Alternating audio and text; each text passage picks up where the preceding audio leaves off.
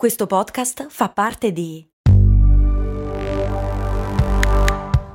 Voice Podcast Creators Company. Wow, wow, wow, wow, che titolo d'impatto, eh? La pubblicità è utile e democratica, addirittura. Ma lasciate che mi spieghi meglio. Il rapporto dell'essere umano con la pubblicità è un po' di odio e di amore. Non la sopportiamo ma svolge un servizio incredibile. Vi spiego il mio punto di vista dopo un piccolo spot. Anzi no, non ve lo metto neanche lo spot oggi, cominciamo subito. Buongiorno avventurieri di Brandy, io sono Max Corona e la mia voce è qui a riempire le vostre orecchie grazie anche alla pubblicità. Io sono un podcaster a tempo pieno e sono indipendente. Non ho quindi alle spalle né uno sponsor né un grande editore che mi dice cosa fare, sono completamente libero di gestirmi come mi pare e soprattutto di parlare di quello che mi pare nel modo che mi pare. Bello, eh? Eh sì e anche no.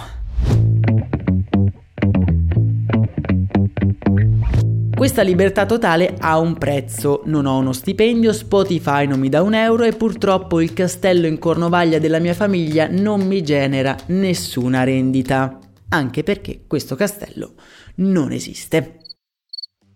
Ma come faccio a sopravvivere quindi? Beh, per pagarmi l'affitto mi viene incontro la pubblicità. Grazie alle decine di migliaia di persone che decidono di ascoltare i miei contenuti, alcuni brand hanno deciso di sfruttare questi miei canali per far passare un loro messaggio pubblicitario. Anche qui però ho il pieno controllo di tutto, sono solo servizi selezionati che ho avuto il piacere di provare. E poi detto tra me e voi, vedere brand che ritengono i miei contenuti validi, beh, mi riempie di orgoglio. Vuol dire che quello che sto facendo facendo, insomma, non è tutto da buttare. Ma perché vi ho raccontato questa cosa? Perché l'altro giorno un'ascoltatrice di Brandy mi ha scritto una mail in cui mi comunicava che avrebbe smesso di ascoltare il podcast, malgrado lo ritenesse interessante, perché riteneva la pubblicità di cattivo gusto. Questo messaggio mi ha fatto riflettere sulla natura bizzarra della pubblicità. Non la sopportiamo, però non possiamo farne a meno. E il confine fra interesse e fastidio dipende solo ed esclusivamente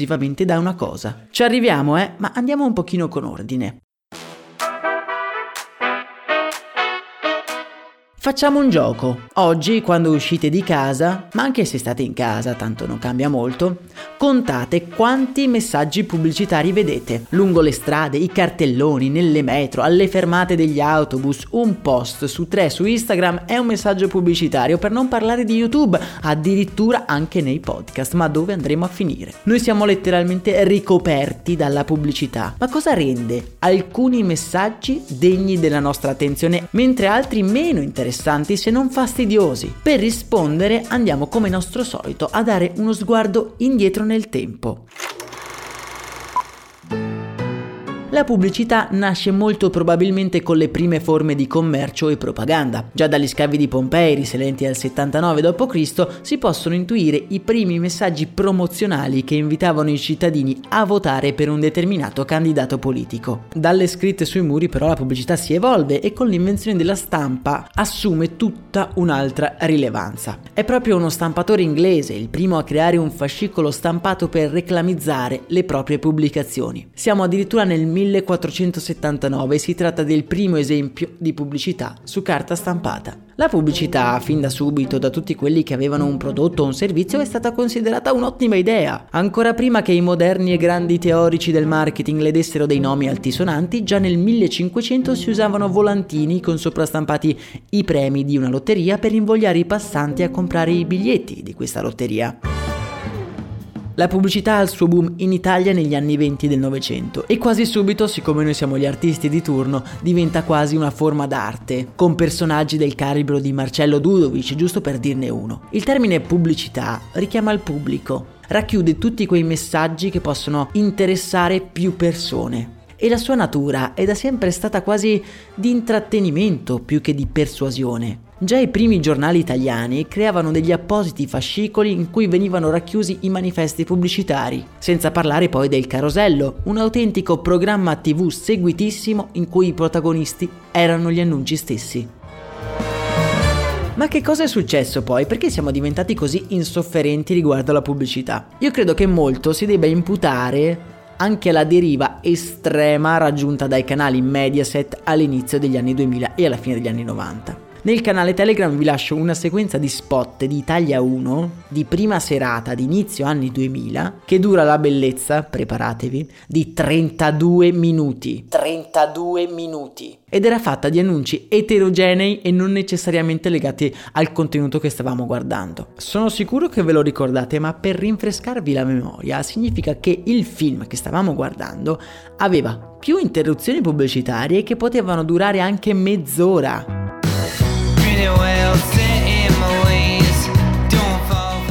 Ricordo che quando guardavamo da piccolo un film da mia nonna, mia cugina tornava a casa durante la pubblicità del film perché sapeva che, malgrado abitasse a 20 minuti di strada, non si sarebbe persa neanche un minuto del film. Da quel momento abbiamo cominciato a considerare la pubblicità come un fastidio e con l'arrivo di internet e del programmatic advertising le cose non sono di certo migliorate. Google basa il suo modello di business quasi interamente sugli inserti pubblicitari, proprio come Instagram e Facebook e tutti gli altri social network. La frammentazione del pubblico ha portato ad una moltitudine di nuovi formati e di possibili interazioni. Super semplificando, la pubblicità presenta qualcosa, un prodotto o un servizio ad un gruppo di persone. Questo gruppo si divide subito in due, quelli che hanno un interesse per questo prodotto e quelli che non ce l'hanno, questo interesse. Questi ultimi saranno infastiditi dall'annuncio, mentre gli altri saranno interessati. E quando si parla di pubblicità creative e intrattenenti, Paradossalmente si va ad agire su quest'ultimo gruppo, quelli che sono infastiditi, non su quelli che sono interessati, perché quelli che sono interessati sono già attenti. La pubblicità infatti è fastidiosa solo se non siamo interessati. A pensarci bene però la pubblicità è utile anche in questo caso, ci rende palese quello di cui noi non siamo interessati. La pubblicità è un tema vastissimo di cui potremmo analizzare un po' tutto, dall'aspetto creativo a quello etico. Lasciatemi un commento nel canale Telegram e fatemi sapere se è un argomento che potrebbe interessarvi. Se usata con parsimonia e senza esagerare, penso che la pubblicità sia uno strumento fondamentale per destreggiarsi in questo pazzo mondo, nonché anche un'ancora di salvezza per tutti quei progetti indipendenti come lo è questo podcast. Poi ovvio, un prodotto non può interessarvi per forza, ma potete sempre andare avanti veloce o skippare gli annunci, una cosa che non si poteva fare con i film su Italia 1. 32 minuti di annunci, ma stiamo scherzando! Beh, per oggi è tutto. Mi piaceva darvi questo spaccato sul mondo pubblicitario perché a mio avviso viene un pochino frainteso. Se avete dubbi o curiosità potete scrivermi su Telegram oppure nel canale Instagram di Story di Brand che comunque rispondo a tutti. Io, già che ci sono, vi lascio in descrizione la lista degli sponsor che in questo momento stanno supportando questo show indipendente e vi auguro una serena giornata. Un saluto da Max Corona. Ah, aspettate, e ora ve lo beccate lo spot, però, eh, chissà che magari non trovate qualcosa di interessante. E se non vi interessa, beh, basta skipparlo. At Evernorth Health Services, we believe costs shouldn't get in the way of life-changing care, and we're doing everything in our power to make it possible. Behavioral health solutions that also keep your projections at their best? It's possible. Pharmacy benefits that benefit your bottom line? It's possible complex specialty care that cares about your ROI. It's possible because we're already doing it, all while saving businesses billions.